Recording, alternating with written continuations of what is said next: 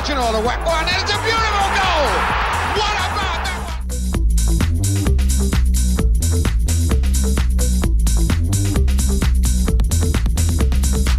Stevie Clements has given Leicester a place in the Premiership. Amazing. Leicester City!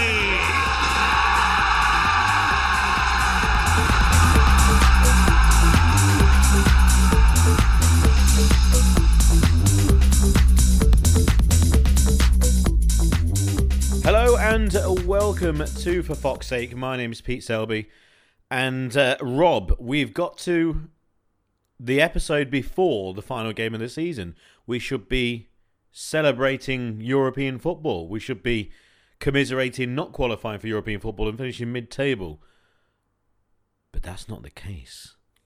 Well, here we are, still a Premier League club for one more podcast, Pete. It might be the last time, but we've got one more Premier League podcast to deliver. And before last weekend, on the previous episode of the podcast, that was not set in stone. And all we wanted was for Leicester to be in the mix come the final game of the season. Something riding on it, a reason, if anything else, for the fans to turn out, something for us to talk about.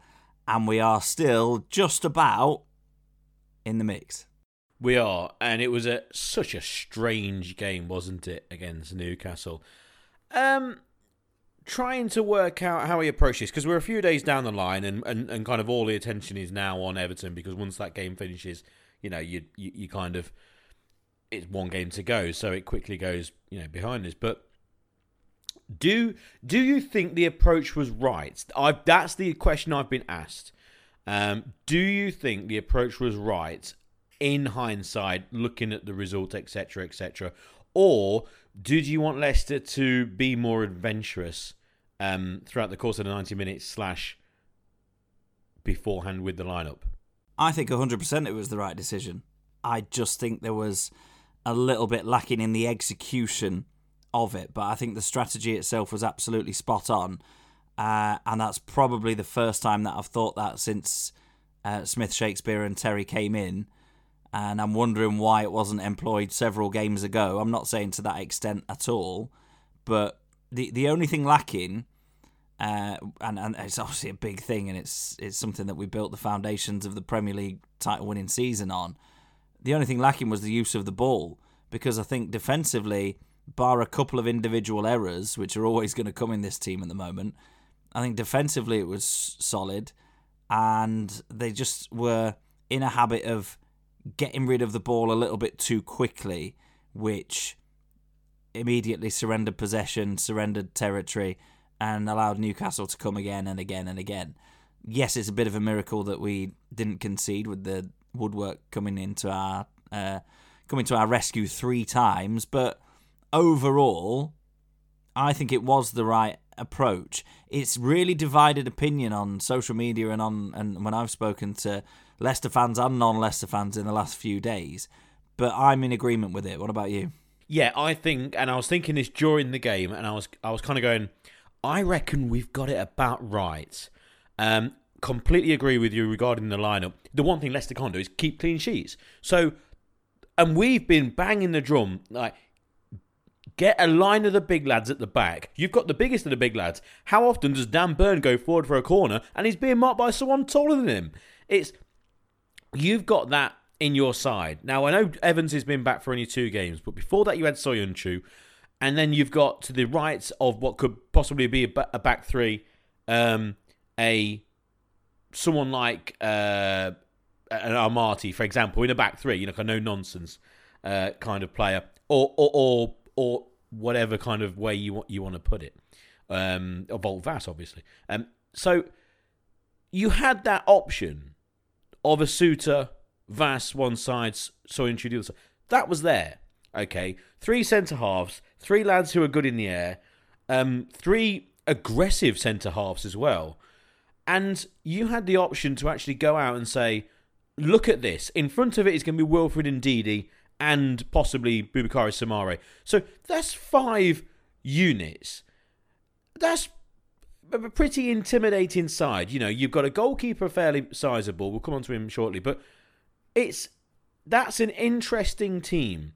And if you're looking at Leicester and you're saying you can't keep a clean sheet, save your life, going back to that and then say, okay, but what do you have up front? Do you have the ability to score goals? Yes, we do. So I don't understand why they haven't gone for that.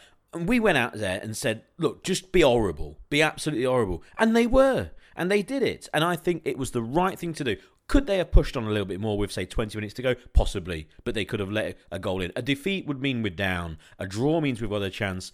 And, well, I thought that Castagne shot was in. So if it went in, then, you know, happy days. And, well, this podcast becomes an awful lot different. It is so interesting, though, because of the way they played, and also frustrated. I mean, it showed up the foibles really of the side, you know, the lack of ability to keep the ball. And doesn't matter what formation you could play, but they couldn't string two passes together at all. And it was, I mean, I said to some family, I said, Vardy should be replaced by Daka because he's just running around chasing down nothing, and at least Daka can do it quicker. So. And then they brought on Barnes, and I think that was right. I think it was the right subs. And then, obviously, they nearly snuck it at the end. I think there were some big performances. Souttar was excellent in the centre. And, they're a side who cross the ball, Newcastle. It's very interesting the way they play. I heard someone say, and I can't remember where it was, and I listened to plenty of podcasts and watched a lot of football. Someone said that Newcastle play like an old Manchester United, that Manchester United side of the 90s. And they kind of do. I like that. They've got two sizable forwards. They like to get the ball into the area. They like to recycle the ball out wide to the right and then cross in from that position where Beckham would do, but with Trippier. And it's all action. And there's a few cynical fouls and all this. They are. I can see that. I think it was a real. As soon as it said, I was like, yes, that's right. But they are the side. I still think they're the number one side in the Premier League for giving it 110% for every single player, and you could just tell. So I think overall the result was great. I thought Souttar was excellent. I thought the defence actually was very good. Castagne, he really has kind of dropped off. This season quite dramatically in his performances. I thought Thomas, I mean, he's in the under-21 side. I'm not quite sure how they still didn't kind of score from that side. The second half, it ended the first half, and then in the second he looked lost completely, didn't he? And again, he's just devoid of all confidence and some may say ability, but you know what I mean? He's completely gone. And when he was in the starting lineup, oh my word. And he was just given a really tough task. In midfield, I thought Ndidi played well. I actually thought it's probably Samare's best game for Leicester. But then again, you're asking him to do just the very basics. He is a very basic footballer. I think if you're asking him to be a kind of a defensive midfielder, but not the only one, he can't play in a midfield two, in a defensive midfield position, unless you are by far the dominant side. Now, could he play that role in the Championship? He might have to. But if he does play that role in the Championship, I think he'll probably be good enough too. But Premier League level, he's just not going to hack it. He's not good enough in all aspects of the game. But by being just a blunt object wardrobe in the middle of the field, he did it quite well. But then again, going forward, again, there was absolutely nothing. But we got that point. But where was the fight? The fight was there the other day. But where was it beforehand? That's what infuriates me. I've just done a podcast with the Everton Blue Room podcast. And they asked me about what's been lacking this season. And I know it's kind of what we're not going to go into this. But I says, it's desire. He says, because the Leicester team's more than good enough. Well, why are they there? And I'm like, yeah. The team's not that far different. The team that we started in the Premier League with this year, it's not too far different from the ones that nearly finished in fourth. I says, but when players come to the end of their cycle through either moving and wanting to move on or end of their, you know, and then obviously the manager and then everything to do with the club just goes down that 10, 15%, that's what you get. And that's why the crowd are upset with the players, because they know they're good enough. It's not going, he's rubbish, he's not very good, he's not very good. We know they're good players. That's the problem. And when you want them just to book their ideas up and get out of it, That's the disappointing thing. You know, if we get relegated, it's only going to be down to lack of desire, which is amazing. If Forest go down, they'll have a million reasons why they went down. If Leeds go down, which obviously they could still, and our favourites too, again, it would be quite easy to pick out one or two star players who haven't been playing this season, and obviously the way that they've played left themselves too open. Southampton, very, very easy to pick holes in that side. And obviously Everton, very easy to pick holes in the actual playing side, quality-wise. But when Leicester are down there, and possibly are going down, it's just purely about the desire from the bench, from the players. It's ridiculous. And yet it was there against Newcastle. And I think they did ever so well to get the point in the end. I think the goalkeeper, the questions surround the goalkeeper. I still think there's a really good goalkeeper there. He's 25 years old, and if he needs to believe in himself more, be confident. Nick Pope would have gone and punched that or claimed it and fell over the top of the player. Not try and gather it into your arms, not with your hands. That's what kind of amateur goalkeepers would do. He's got the size, he's got the ability, but he needs to be more confident in his own size, really. But overall, I think it was the right approach, and we got the point, and we live for another day. It might only be a few, Rob, but we're still there.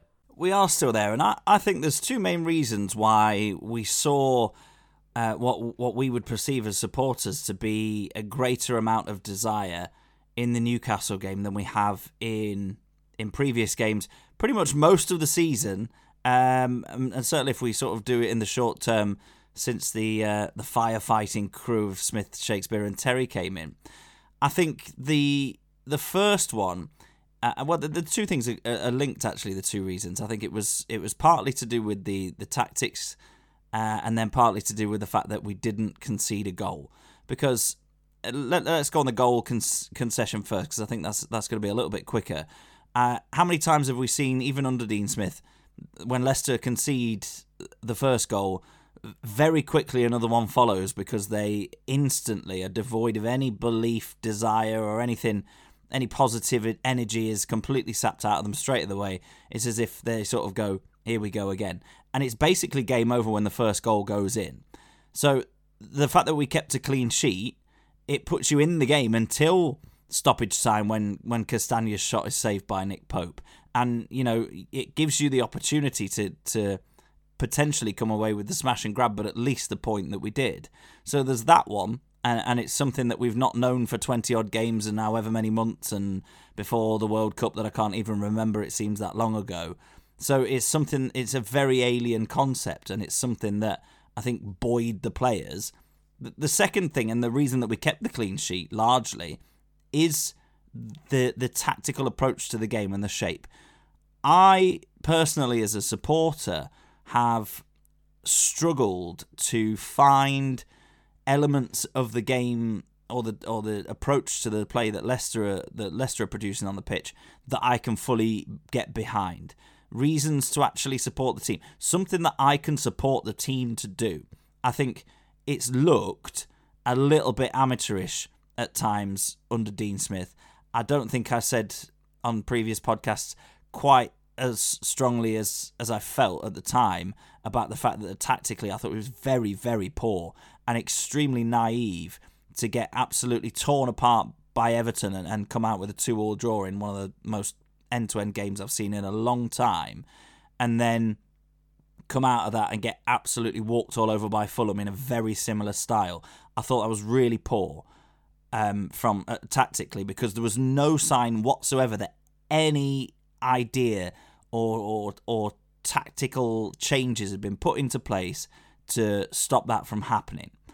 But this time there was a very clear objective, and as soon as you saw the team sheet, you thought, right, okay, it's backs to the wall for a bit. It's not going to be like this the whole game, hopefully. There's going to be at some point when Leicester think, okay, we're in the game, take it to the last 25, 30 minutes maybe. Let's go see then if we're still in the game then at 60, 65 minutes, we can go for it. You knew that was coming from the lineup, and it all made sense, as we've said in the opening 10, 15 minutes of this podcast. But what it did do is it gave everybody a collective job to do on the pitch. And yeah, all right, they couldn't feel my support watching it at home, but I'm sure the supporters there at St James's Park that travelled up to watch Leicester, I'm sure they saw straight away, right, this is what we need to back the team to do. And they could see very clearly that every time possession was conceded, which was pretty much all the time, Leicester would get themselves back into shape nice and quickly. They knew which players they needed to press at which time. They saw every single one of our five defenders chucking their bodies on the line to do exactly what they needed to do to get in the way of that ball. You know, there were some big blocks. There was desire from Ndidi to head that one off the line when the mistakes were made. There was a couple of decent saves from Daniel Everson. You know, a couple of dropped, well, one drop and one complete air flap at one of the other set pieces aside. The shot stopping was decent. And everybody could see this is what they're trying to do. And they are doing their best here. It's not looked like they've been trying their hardest for weeks, months probably.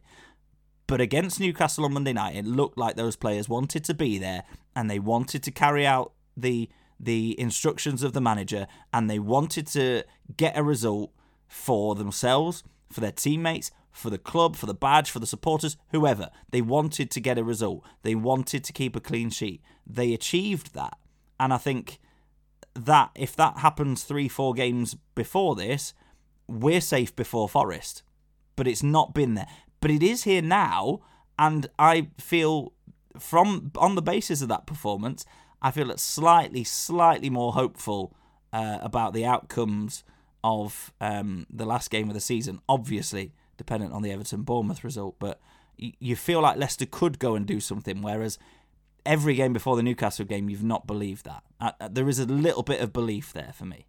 Yeah, it's an intriguing question because you talk about what happened at Newcastle, you talk about the tactics, the desire, etc. And then you look at what we've got coming up, and we've got the game obviously against West Ham, but you can't talk about that game at all without referencing what could happen at Everton and what's going to happen at Everton. It's 2 in 1, isn't it? The draw means that we basically need to win against West Ham. That's what we need to do. We need to win, and if we do, we need to hope that Everton do not win. So Everton draw or lose. Nice and simple. Nothing else. That's fine. So, if that's the way it is, we head into Sunday knowing that we've got to beat West Ham at home.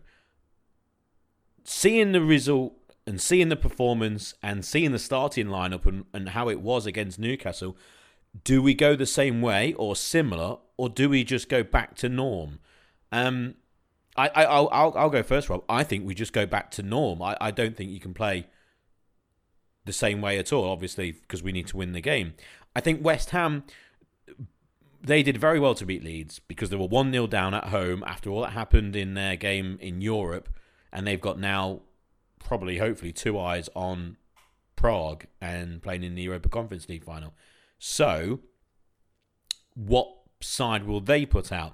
I can't help but think that they're going to put out a fairly strong side with a view to taking off some players, but with one or two noticeable absentees. I can't see any reason why you just wouldn't.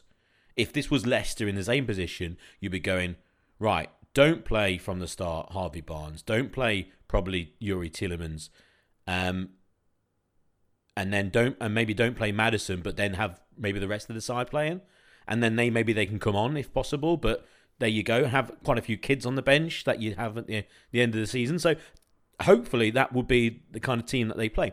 But for Leicester, I can't see any reason why you just don't go back to norm. Go back to the 4 at the back, 2 in midfield. But you... And this is going to sound crazy because of what's happened over the last season. But you look at the players. The team rallying cry, the speech by Smith, etc. It writes itself. You go out there and say, well, you need to win. You know what to do. This is going to be the last time, win or lose or draw, stay up, go down, whatever. This is going to be the last time that many of you will put on Leicester shirt. We know that. It's probably going to be our last game here in charge anyway. So Let's all go out on a high, regardless of the overall outcome. We're going to play in positions that we've played for years. You can have Vardy up front. You can have Barnes one side. You can have Maddison either the other side or in the centre. Maybe Tete out wide, probably. One has to, you know, go and earn yourself a move, possibly. You can have Yuri Tielemans alongside Wilfred Ndidi. Best two midfielders in the Premier League at some time or other. There's a partnership.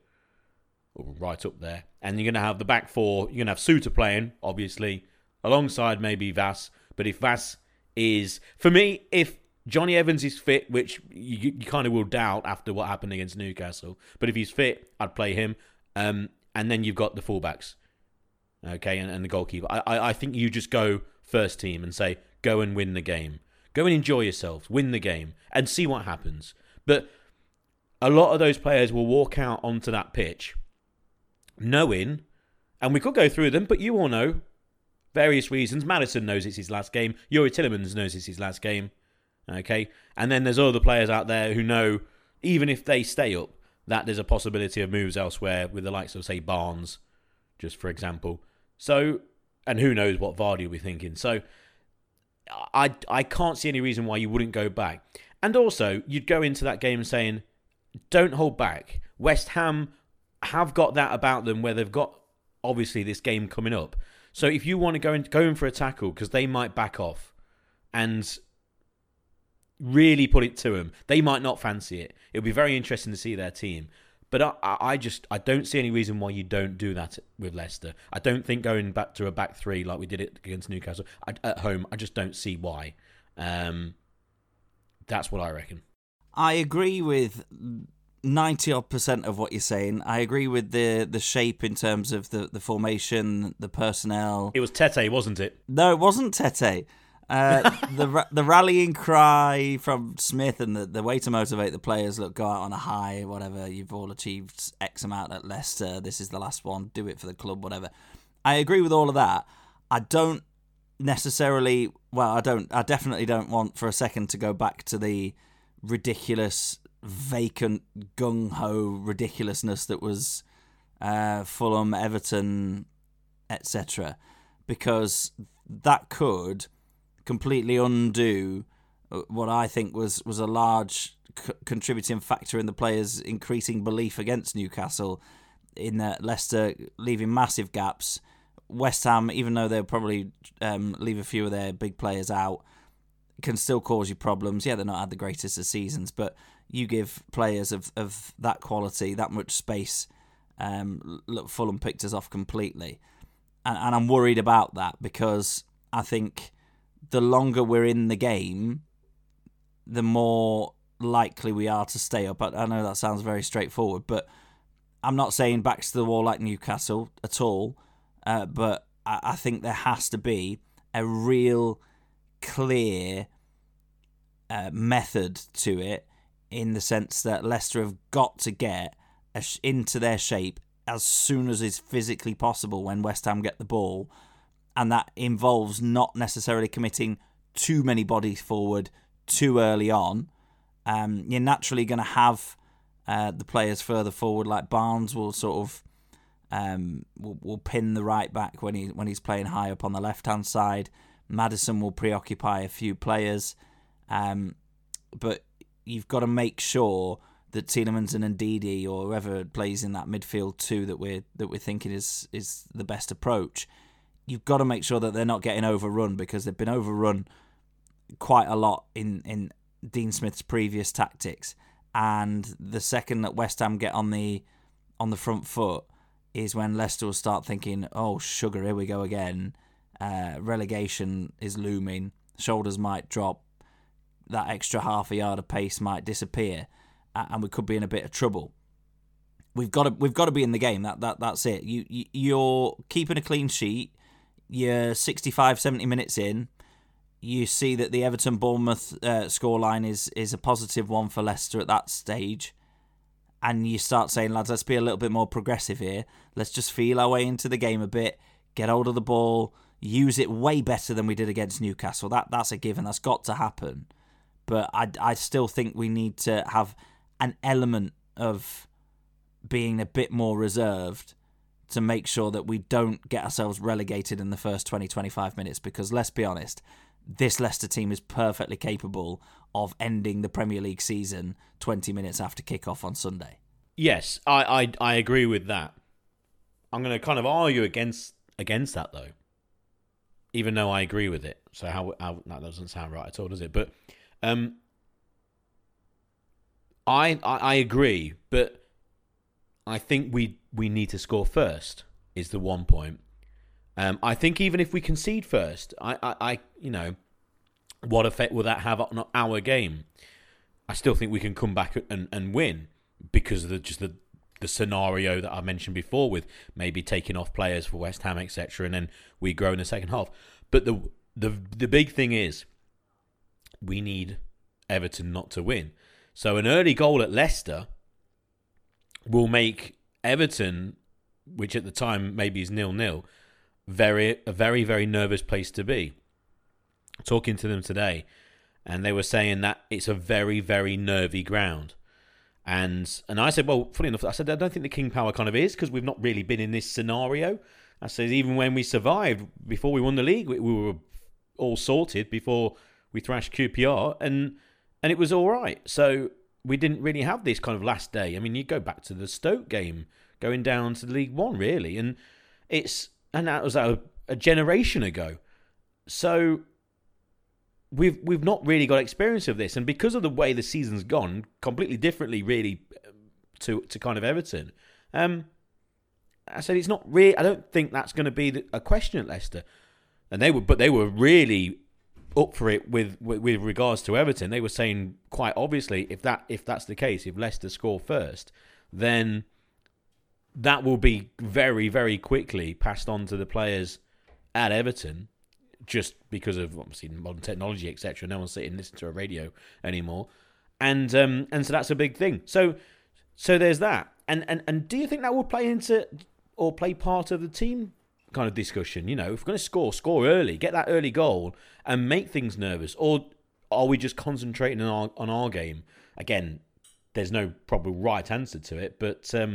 Do you think that would come into play, Rob? I personally, not that I'm a professional footballer, but I personally would rather not know. And until we get to sort of towards the end of the game, well, the Leicester ultimately, there's no other outcome that saves Leicester other than them winning the game. So they know the objective. The Everton result is out of Leicester's hands, obviously, and the Leicester players know they need to go and win the game. So ultimately, they need to decide as a group of players and a management and coaching staff, how is it best for us to go and beat West Ham? I personally don't think you can start thinking anything to do with Everton and Bournemouth for the Leicester players. It's get on there, and this is the approach that we've all agreed on that is going to enable us to win the game. And let's say you're 75, 80 minutes in, and you're drawing, they know what's required of them, regardless of what's going on in the Everton-Bournemouth game. The other thing you've got to factor in is, yes, all these games are going to kick off at the same time. They're not all going to finish at the same time. You know, with added time, they could kick off the second half different times. They could add 8 minutes on at one game and 3 minutes on at the other. So ultimately, knowing what's happening at Everton-Bournemouth, I don't think is any help to anybody at any time, and vice versa for them, really. Because Everton know that to ensure safety, they've got to go and win the game.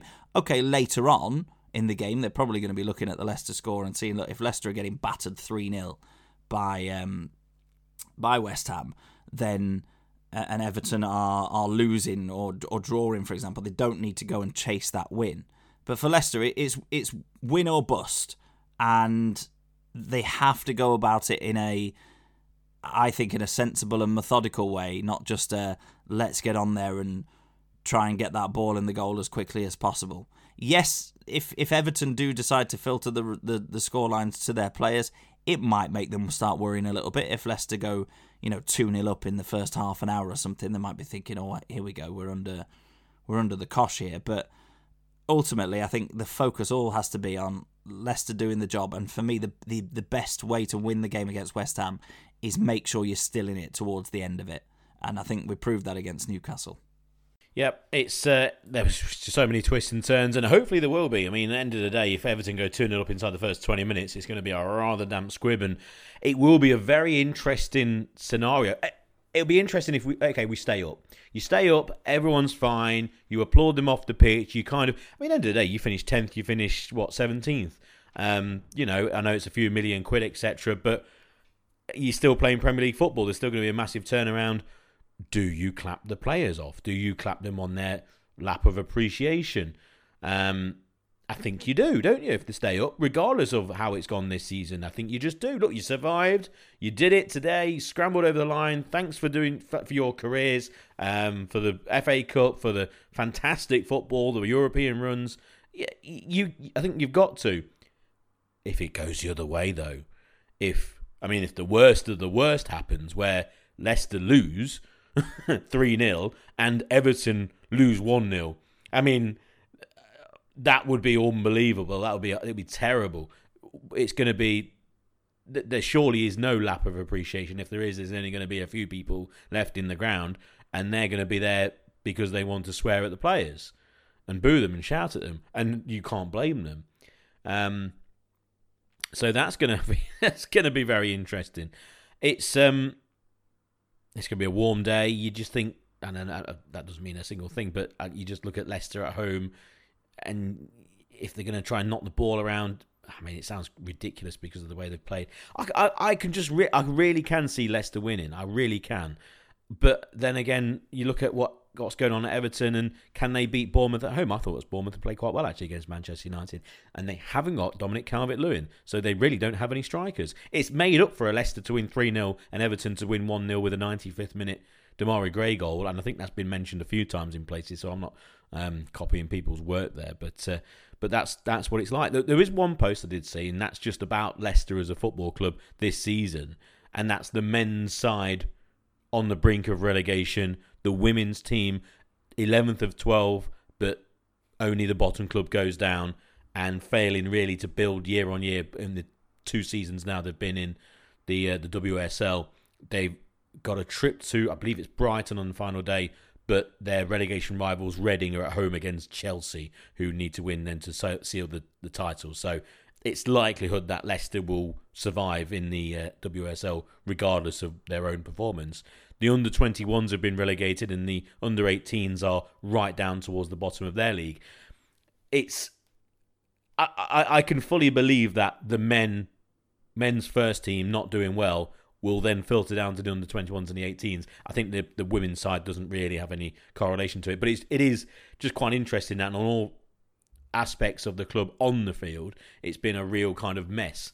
And it also really brings home the signings that we've made. When you look at Brighton and you look at how they played against Manchester City last night, and the players that they had and how much they were signed for, 4 million here, 3 million here. Yes, they spent 10 million on this player and 15 million pound on that player, but they turn out to be Estepinian, Caicedo, who's worth 7 times that now, and then other players worth much more than they were signed for, like 10 times more, 20 times, like unbelievable amount more. Mitoma, I know you can't look at a player and go, oh, why didn't we sign him? But they seem to have a conveyor belt of players. I know they have a lot of links down in South America and sign those sort of players, but and I know we have had a really good track record over the last 7 years, but how far do you go back?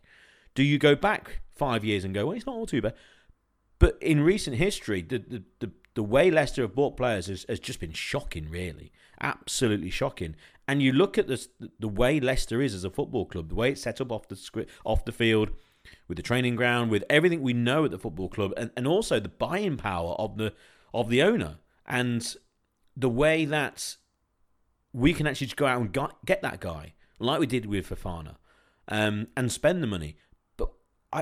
We haven't brought in a flood of players. We've relied on... We brought in Daka and Samara and gone, well, if they're rubbish, if they don't work out, which overall they haven't, we've just gone and dropped £35 million on 2 players, and that's it. Where are the others? It's not like we've gone and spent £35 million on one signing and then 5 smaller signings, and hopefully a few of them floats. And if the others don't, we've only dropped a few million quid, not 15 to 20.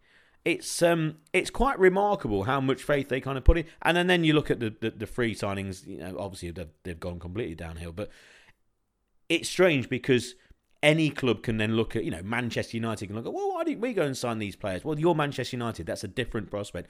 We're at a similar kind of level. We should have been the club going out and getting these sorts of players, bringing in an awful lot of players that no one's ever heard of who have been performing in leagues around the world. Come to the Premier League. Come to this club where everyone knows. Everyone knows Leicester.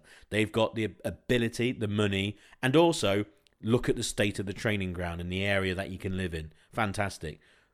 But it seems that Brighton have got it between their teeth at the moment, and ours is off the field. That aspect of it is just fallen over massively. It's a shame, isn't it, that we're at this point? I know we're talking.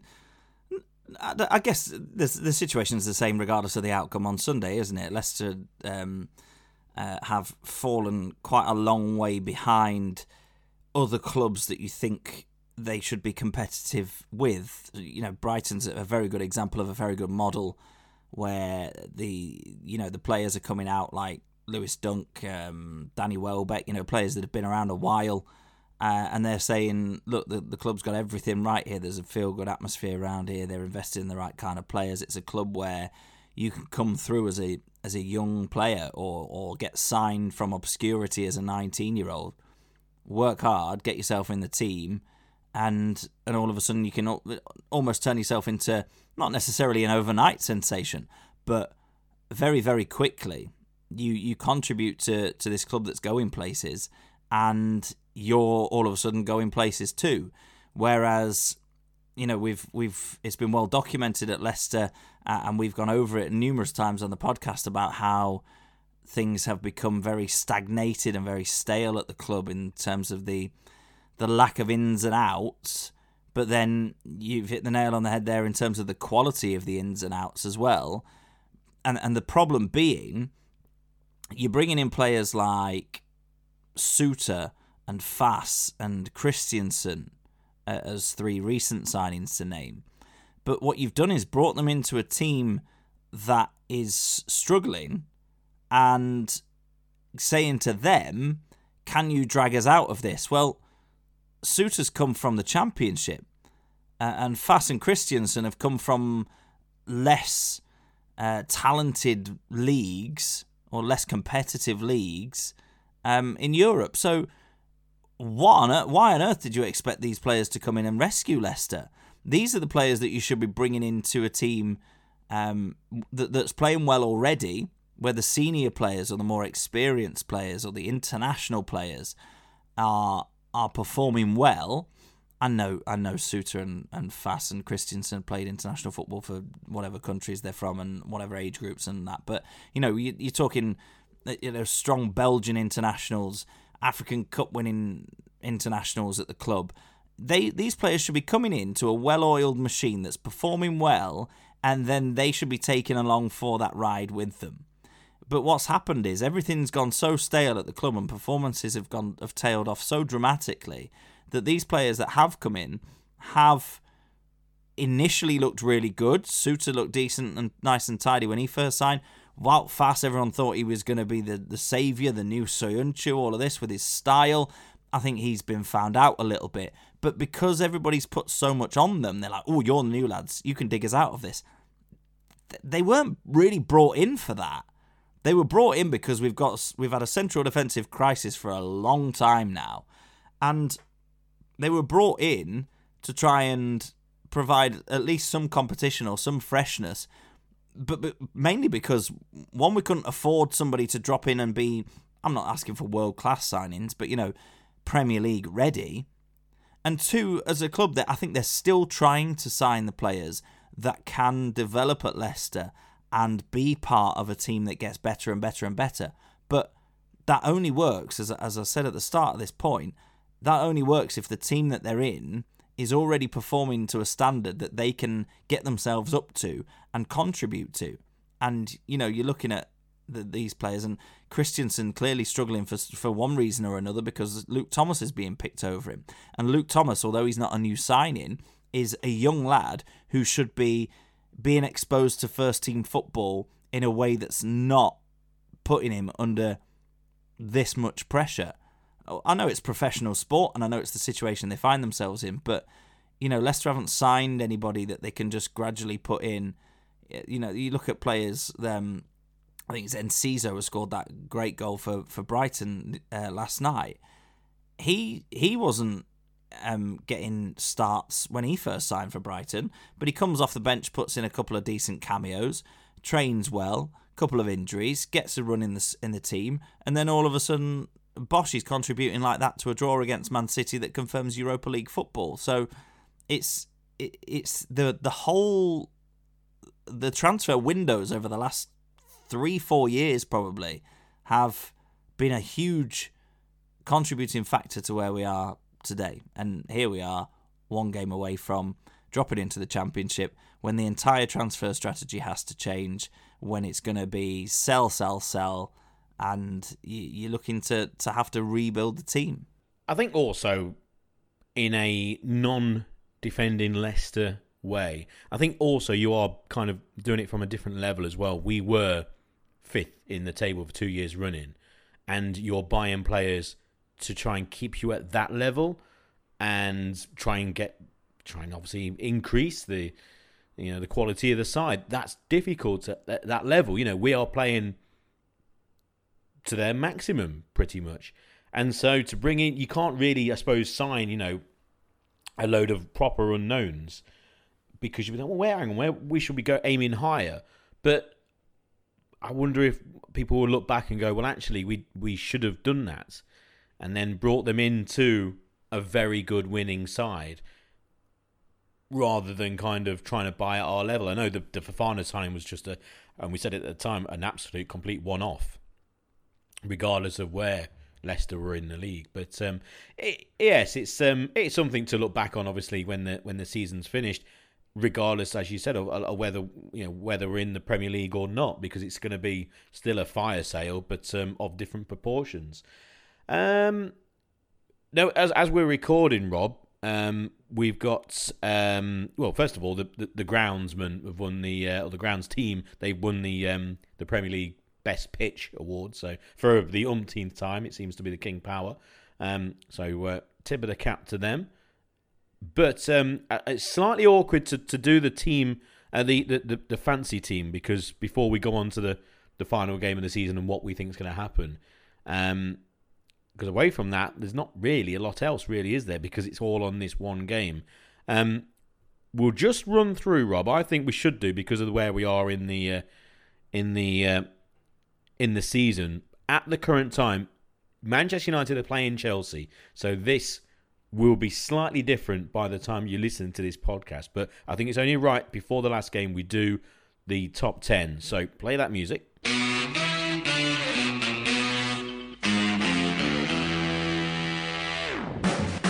So at the time of recording, the top 10, up into 10th place, Fraser Hodgkins with Lord of the Ings, 2,409. It's been a long day. 2,409. 9th place, no movement from Liam Squires, Glasgow Celtic, 2,439. Down into 8th, Olivia Tooney with Schmeichel Jackson, 2,452.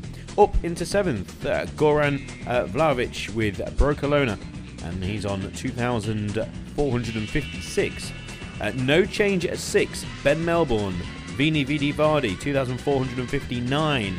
Top 5, Matt Hatson, no change at 5 with Flying Without Mings, 2,462. No change at 4, Adam Wise with Back of the Netto, 2,474. And the top 3 down into 3rd place, Aman Gulati with Team Dalek, 2,478 points. Up into 2nd, Glenn Richardson with Glenn's Maple Foxes, 2,492. So remaining at the top of the league, Jack R with Emerson Blues, 2,501, meaning that there are 9 points between the top 2 with this game still playing.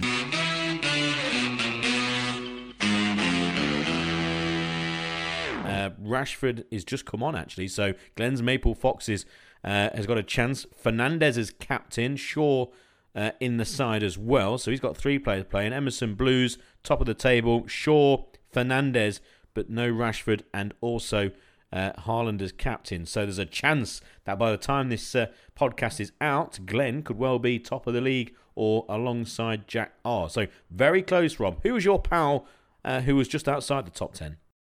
He's in 13th at the minute. Jakey Patel with Holgate total. 2,400 he's on as we speak, just 9 points outside the top 10. I'm just going to have a look at his team. No Manchester United or Chelsea players in it, so he's not going to climb any further. He's got to hope that the teams above him don't pick up any points with their Manchester United players. Yeah, those of you unaware as to why I've adopted a team and not running my own is because I missed a couple of game weeks, probably about a month ago, and then I did what the Leicester players did and just put my feet up and coasted badly towards the end of the season. Didn't really care what the results were, so I've adopted my mate's team because he was closer to the top 10, and it puts me about 20 places ahead of you, Pete. Yeah, I mean, I'm in 43rd place. I have got the excuse where I am top of a head-to-head league with my mates. We changed from a normal points league over the last, I think we've been doing it about 5 or 6 years. I've won the last 2 years, and so we changed it to a head-to-head to try and make it a bit more competitive. And I'm top, but I'm only top by 3 points, and I'm 2 points ahead as we speak of the person who I'm playing this week. It's all very, very close. Very, very close. I could do with a Martial goal, put it that way. So that's why my excuse for not being in the 20s, I'm in the 40s, which is what I am now anyway. But, you know, that's fancy football at the moment. But, of course, stand by for any changes because, again, it's currently just 1-0 to Manchester United as we record. Now then, I suppose it's what you would say crunch time. I mean, where will you be watching, Rob? I will be watching in a bar in Santander, Spain. Which bar, I don't know yet, but I'm very pleased that Leicester West Ham has been chosen for TV coverage because that's going to make my life a lot easier. Where are you watching? Are you going? No, the ability to go is there, but we're heading away for a few days. We've got basically the ability to go away this weekend, bank holiday. Normally with work, that would be a no. So this weekend was kind of penned in as like, all right, I'm doing some commentary work on the Saturday until mid to late afternoon. So it's like, right, go, and then you've got 2 full days away, which doesn't really happen with work and that. So, and I can't really turn around and say to her no, say to Kim that we can't. So that's why we're going to go away, which I'm kind of fine with. I don't know why, because I should be, you know, pining to go to the King Power, but I don't know. I don't know whether that's just the ambivalent kind of like whatever this season. I don't know. But there we go. I'll be watching, obviously, you know, but from some seasidey place in the UK. It's or maybe abroad actually. We've still got the option of flying, but anyway. What? Go on in, Rob. I'm going to allow you. You go first. What's going to happen at Leicester? That all you want to know so far? What's going to happen at Leicester is it's going to be 1-1 until the 80-somethingth minute, and then someone from Leicester's going to do a goal and we're going to win 2-1. That's my expert opinion.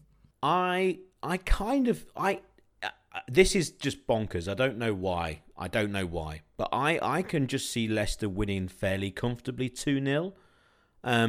Maybe scoring halfway through the first half and just playing well. And maybe scoring at the start of the second half and then going... And then West Ham ringing the changes. I can see that happening. I can see West Ham all of a sudden, an hour gone, 50 minutes gone, 55 minutes gone, and there's all of a sudden 5 changes, and they bring in a load of youngsters, off go a load of first teamers, and there we go. I can see that. So I can see Leicester winning the game quite comfortably. But you're completely right in what you said earlier. They need to not concede inside the first 20. But I'm going for a Leicester win. Now, what happens at Goodison? Well, in the real world, Everton win and Leicester get relegated with one of their best performances of the season, if you believe Pete's prediction. But in this very, very blue-tinted bubble that we continue to operate in and have done for the last 10 years, what happens is Bournemouth are winning until very, very late on. Everton get a late equaliser, chuck the entirety of the kitchen sink at Bournemouth, do something mental out of a goal-mouth scramble or something off the bar, and Leicester stay in the Premier League with 34 points by virtue of goal difference. That's what happens. I believe in Bournemouth. I believe in their ability to win at Goodison. I do. Now, if Everton come out of the traps at Goodison and are 2-0 up inside 20 minutes just by completely battering them, then okay, well done. You've won the game. You're in the Premier League. Fine. And it won't be anything against Bournemouth. That's the way football is, you know. But I can see it being tight, and I can see Bournemouth scoring. That's the thing. I can see them scoring. I can't see any reason why not. I'm not the biggest fan of the goalkeeper, Pickford, and also they don't have Calvert-Lewin. If they score first and Leicester are in front, fantastic. Just looking at the odds, Everton were 1-2. They're slightly being backed in now, so 9-20, so just slightly less than 1-2. They are heavy, heavy favourites. Leicester a shade of odds on. It points towards Everton staying up, but it points towards Everton beating Bournemouth. That's the key thing. Leicester, we've already got their win in the bag, according to us. And if Leicester don't win, then it's their own fault. And there we go. They unbelievably get what they deserve. It won't be a season. If Leicester lose 3-0 on Sunday, you cannot point to any part of the season and go, that was the moment. Maddison's missed penalty. And no. There's been a lot of games before, after, obviously before, but after as well, where things could have changed. That is even at the time we were kind of saying it wasn't. I know we named the podcast out of it, but it doesn't matter. And we said on the podcast, it's odd enough. The amount of people actually got a little bit sniffy about that, and it was like, well, hang on. In the podcast, we literally said that it kind of wasn't his fault. I went on to the fact that every penalty I've seen since has been down the middle, and it's all gone in. It was just that Pickford read it right, you know. But anyway, if they lose on Sunday to West Ham, there's nothing that any Leicester fan really can go back and go, that it was your fault because of that. Unless someone scores a 60-yard own goal in injury time to draw when Everton are 4-0 down, you know, something bonkers like that, then you can, and I'll be the first to do it. But I can see Bournemouth scoring, and I hope they score first, and it turns into that sort of game. Surely, it's an obvious thing, as you said, if Bournemouth are 1-0 up, in the second half, Everton are going to throw absolutely everything towards them. And I am going to go for Everton to get a goal back and it to be a grandstand finish and there to be a late goal at Goodison, but it's going to be a breakaway goal and it's going to be a Bournemouth goal. So I'm going to go for a Bournemouth win. That's the thing. I'm looking at the prices. You can get 6-1 about Bournemouth. I'm looking for a Bournemouth win. And hopefully Leicester win, and then we survive in the Premier League. And then we've got a whole manner of questions to answer. If we go down, we've got a whole host of questions to answer. Whatever happens, it's going to be ridiculous. But I'm going for a Bournemouth win by 2-1. How's about that? How's about them, Cherries? And Leicester stay up by a point. Look at that. Daylight between Leicester and the relegation zone. Who'd have thought it? I think regardless of... whichever way it goes, it is highly, highly unlikely to be a stress-free day for Leicester fans, Leeds fans, Everton fans, even neutrals. You know, most of the other clubs have got absolutely nothing to play for. All eyes are going to be on this relegation battle and the permutations of it. And it's I'm going to be sat in this bar, probably a couple of pints of Madrid Deep or whatever lovely Spanish lager they've got on tap there. You're more than that. And I'm going to be like eyes fixed to the screen. But then when the ball goes out of play, I'm getting straight down on my phone and I'm rapidly refreshing the scores. And I wouldn't be surprised if my wife decides that I can go and watch that on my own and she can't be bothered to sit next to me and listen to me every couple of minutes going, oh, this has happened at Everton Bournemouth, and oh, did you see that on the screen? Because she sat through the last few games with me because she is mildly interested in football occasionally. And but I think my tension, and I'm not even the worst football fan to watch football with, I don't think, by a long stretch, but I think the tension might be a little bit too much for her to bear watching. She might just take herself off and have a wander on the marina or grab herself a couple of cocktails or something. You're going to need something strong to cope with Sunday, aren't we? Yeah, exactly. I don't quite know what Kim will do. Kim, when we're watching the football on Sunday, Leicester in their big relegation battle, last game of the season, and it's all nervous and tense, and I'm shouting and swearing with a pint in my hand and all this, looking at my phone every 5 seconds, trying to refresh the result at Everton and going, right, we need one goal. When in the 90 minutes will you get up and just go, I'm just going for a walk, I'll be back at the end of the game? First 3 minutes. You knew what the answer was going to be. There you go. First 3 minutes. Well, there we go. That's that. But yeah, I don't know. It's is it right to say if we're going to go down, let's just lose 3-0, Everton win 3-0 and score twice in the first 10 minutes, and then we all know our fates and it's fine. Let's just not have anything really horrendous happen, like Leicester are 3-0 up and then throw it away, or arguably that would be worse, but something like Everton are 3-0 down and score 3 injury time goals or 4 injury, you know what I mean, something mad, something absolutely bonkers where you're just like, oh for God's sake, you know, would that be acceptable? Yeah, but it's the hope that has always driven all football supporters within reason, but I think Leicester fans are right up there in terms of the fact that they sort of, there aren't always the expectations there. It's the hope that gets you as a Leicester fan. And even, I think I would probably prefer to go through the ringer and still feel like we're in a chance of survival in the 89th minute of the game and to be let down by that than to be discounted from Premier League survival about as quickly as Kim exits wherever you're watching the game. I think I'd rather live through another 90 minutes of, whoa, come on, Leicester could do it. There's been some interesting chat regarding people saying, oh yeah, we kind of need to go down to have that big refresh. I completely, no way. You know, you stay in the Premier League and you do it from there. You bring in a new manager, change of fortunes, players start playing well with a new side, etc. You know, that's the way it is, because you're not guaranteed automatic promotion back.